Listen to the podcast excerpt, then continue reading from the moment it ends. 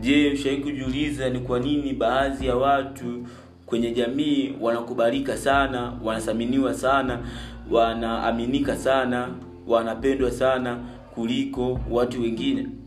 Ni kwa sababu ya nguvu ya kibali. Kibali kinakupa mamlaka ya watu kukukubali au wasikukubali ikiwa wewe unahitaji kufanikiwa kwenye maisha yako ni lazima uwe na nguvu ya kibali. Debora ntepa mwandishi wa kitabu cha mambo kumi na mbili unayopaswa kufanya ili upate kibali machoni pa watu. Ni mchungaji huyu ambaye aliandika kitabu hiki kizuri kwa maana hiyo siku ya leo nimekuandalia uchambuzi wa mambo sita ambayo yatakusaidia wewe kupata kibali machoni pa watu na watu waanze kukubali kwenye malengo yako kwenye biashara yako kwenye ofisi yako kwenye masomo yako na kadhalika. Mahali popote kibali kimebeba mafanikio yako najua unajiuliza kibali ni nini? Kibali ni hali au kitendo cha watu kukubali kwenye elimu yako masomo yako au biashara yako ofisini kanisani na kadhalika.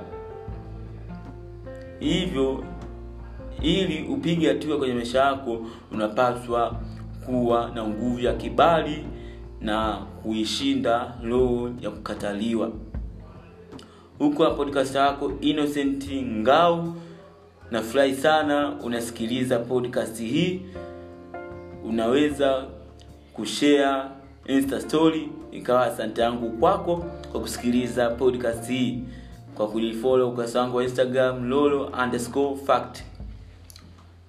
Mambo sita ambayo unapaswa kufanya ili upate kibali machoni pa watu.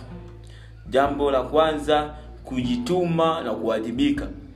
Ushai kujiuliza ni kwa nini baadhi ya watu ambao ni wavivu sana katika jamii au katika mazingira ambayo unaishi ni watu ambao hawathaminiwi hawapewi kipaumbele kwenye shughuli mbalimbali ambazo zinafanyika. Inaweza kuwa ni harusi kwenye misiba kwenye harambee tofauti tofauti. Wanakuwa hawapewi kipaumbele kwa sababu hawataki kujituma hawataki kujishughulisha ndio maana hata maandiko matakatifu kwenye bibilia inasema asiyefanya kazi na asile ili watu wakukubali ili watu wakusamini ili watu wakupende ni lazima ufanye kazi kwa bidii ni lazima ujitume ni lazima uwajibike na kuepuka ile tabia ya kulaumu watu wengine kuepuka ile tabia ya kutoa visingizio kuwa hautaki kufanya kazi kwa sababu wazazi wako wachangia wewe uwe hapo serikali imechangia wewe uwe hapo ndugu zako wamechangia wewe uwe hapo marafiki zako wamechangia wewe kuwa hapo. Ili ukubalike ili uweze kupewa kipaumbele katika mazingira ambayo upo au jamii ni lazima ujitume ni lazima ujishughulishe. Kujishughulisha moja kwa moja watu wataona umuhimu wako watanufaika na uwepo wako kwa maana hiyo anza kujituma sasa anza kuwajibika sasa kuwa mtu wa kufanya kazi kwa bidii. Utapata kibali na utaongeza nguvu ya kibali ndani yako na kuepuka ile leo ya kukataliwa watu kutothamini kutokuamini, kutokukupenda kukupenda wala kutokuheshimu. anza kujituma sasa. Jambo la pili ni kushukuru haijalishi umefanyiwa jambo kubwa au dogo unapaswa kushukuru. Unaposema asante sana shukrani sana inamaanisha kwamba umethamini kile ambacho umefanyiwa na mtu mwingine au watu wengine kwenye maisha yako. Unathamini kuwa kile kitu ulichofanya kimekusaidia wewe. Ajalishi kitu hicho ni kikubwa au ni kidogo sana. Jiulize swali hili ni mara ngapi umekuwa ukiwafanyia watu wengine wasipokuambia asante au shukran unajisikia vibaya unaona kama huyu mtu anadharau huyu mtu amekupuzia huyu mtu ajeshimu kitu kilichofanya itafanya upoteze ule uwezo wa kujitoa kwake pale atakapokuwa na shida tena. Ili watu wakukubali na ili watu wawe karibu na wewe ongeza matumizi ya neno asante sana kwenye kile chochote ambacho unafanyiwa ongeza matumizi ya neno asante sana kwenye jambo lolote watu ambalo wanakufanyia. Itakusaidia wewe kuongeza nguvu ya kibali kwenye maisha yako.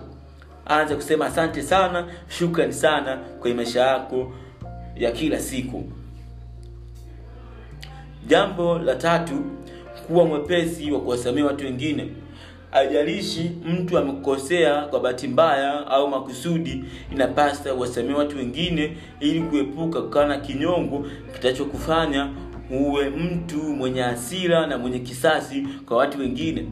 Mtu ambaye ana hasira na visasi kwa watu wengine watu watakukimbia kwa sababu unakuwa ni sumu unakuwa ni mtu hatari sana.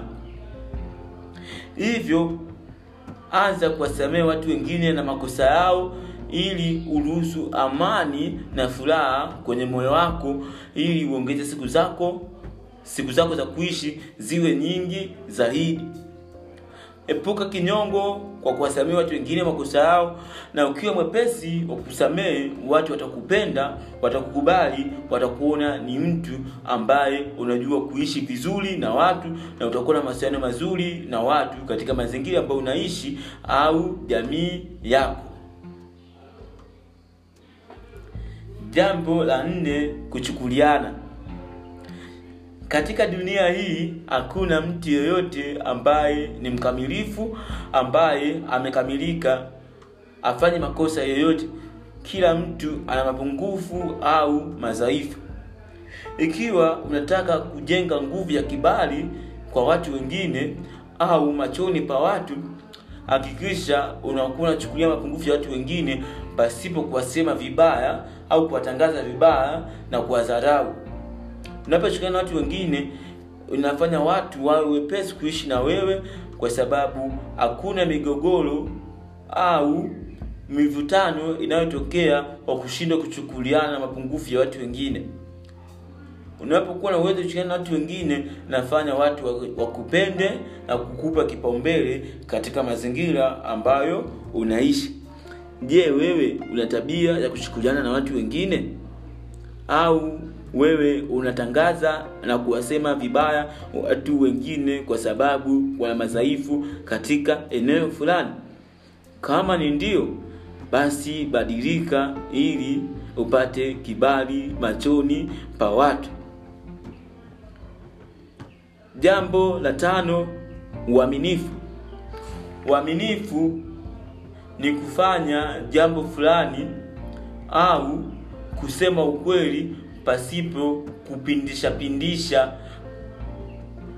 Kwanza niweke vizuri sentensi unaposema uaminifu ni kitendo cha kusema ukweli pasipo kuogopa au kuongopea. Unapokuwa mwaminifu inaruhusu watu kukuamini na kukuheshimu na kukubali kwa sababu umesimamia ukweli unapokuwa mwaminifu katika lile dogo ni rahisi kuwa mwaminifu katika lile kubwa. Anza kuwa mwaminifu kwenye mambo madogo madogo hata mambo makubwa utakuwa mwaminifu pia. Hacha kukopa pesa za watu unashindwa kurudisha. Hacha kutoa ahadi kwa watu unashindwa kuzitimiza.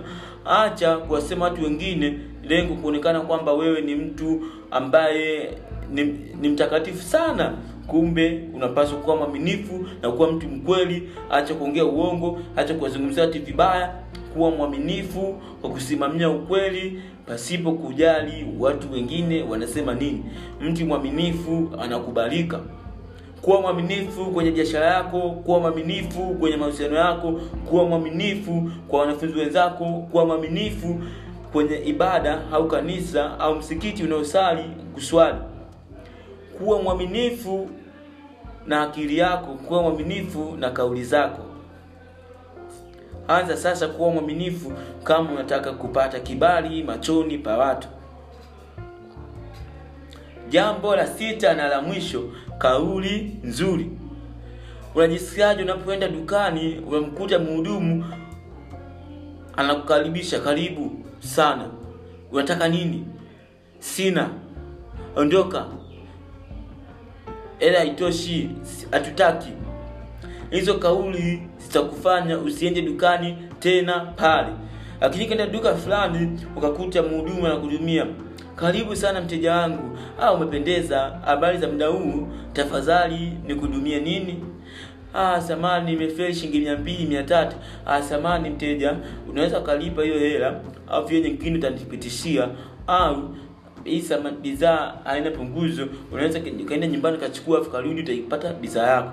Kwa hiyo unapaswa sana kuwa na kauli nzuri kwa watu wengine pasipo kutoa zile kauli ambazo zitamfanya mtu ajisikie vibaya ajione yeye ni dhaifu na kuanza kujitoa kasoro kuwa yeye ni mtu ambaye hana maana ni mtu ambaye ajielewi ni mtu ambaye ana chochote ambacho anafanya kwa hiyo toa kauli nzuri ambayo itafanya uboreshe mahusiano yako na watu wengine ili uweze kupata kibali machoni pa watu. Kauli nzuri zinafanya biashara nyingi kukua kauli nzuri zinafanya mahusiano mengi kuwa imara kauli nzuri zinafanya taasisi mbalimbali kufanya vizuri kauli nzuri zinafanya watu kuishi vizuri na watu wengine je wewe una kauli nzuri au muda mwingi unatoa kauli chafu na kutukana watu wengine? Kama ni ndio basi badilika. Kama unataka kuwa na kibali machoni pa watu. Bonus. Kuwa tayari kubadilika na kujifunza. Albert Einstein mwanafizikia maarufu aliyokusema ujinga ni kufanya jambo lile lile kwa namna ile ile kisha kutegemea matokeo ya kitofauti. Kama watu wataka kukubali ni lazima utoe thamani na kuonyesha kwamba wewe ni mahiri katika kitu gani. Kujifunza kutakufanya wewe ufikiri nje ya boksi kufikiri nje na mazoea ya watu ambayo wanayo katika mazingira ambayo unaishi unajiuliza kwa nini joel nanauka anakubalika? Unajiuliza kwa nini Mohamed Dewji anakubalika? Unajiuliza kwa nini Idris Sultani anakubalika? Unajiuliza ni kwa nini klabu ya Simba inafanya vizuri? Kwa sababu wapo tayari kubadilika. Wapo tayari kujifunza wajiboreshe wakue ili mwisho wa siku wawe bora na watu wawakubali, kwa sababu kuna kitu wanatoa au value wanatoa kwa watu ambayo inawasaidia wao kukubalika na kupendwa. Hivyo kuwa tayari kujifunza kama unataka kibali machoni pa watu. Ulikuwa na podcast yako innocent ngao na ikiwa kabisa umejifunza na ukiyafanyia kazi mambo haya utaweza kupata kibali machoni pa watu na kuweza kuwa mtu mwenye mafanikio. Nguvu ya kibali inakupa mamlaka ya kuwa mtawala na kuishi vizuri na watu katika jamii au mazingira yanayokuzunguka. Narudia pointi kwa haraka haraka ili tuweze kujikumbusha na kuzikumbuka vizuri. Kasema pointi ya kwanza ni kujituma na kuadhibika kasema pointi ya pili ni kushukuru kasema pointi ya tatu ni kuchukuliana pointi ya nne nikasema kuwa mwepesi wa kuwasamehe watu wengine pointi ya tano nikasema uaminifu pointi ya sita nikasema kauli nzuri na bonus nikasema kuwa tayari kujifunza na kubadilika. Unaweza kunifolo instagram kwa jina la lolo underscore fact na facebook unatumia jina hilo hilo lolo underscore fact whatsapp tanipata kwa namba hii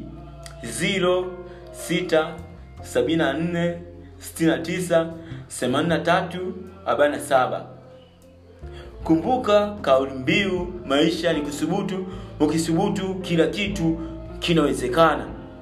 Asante sana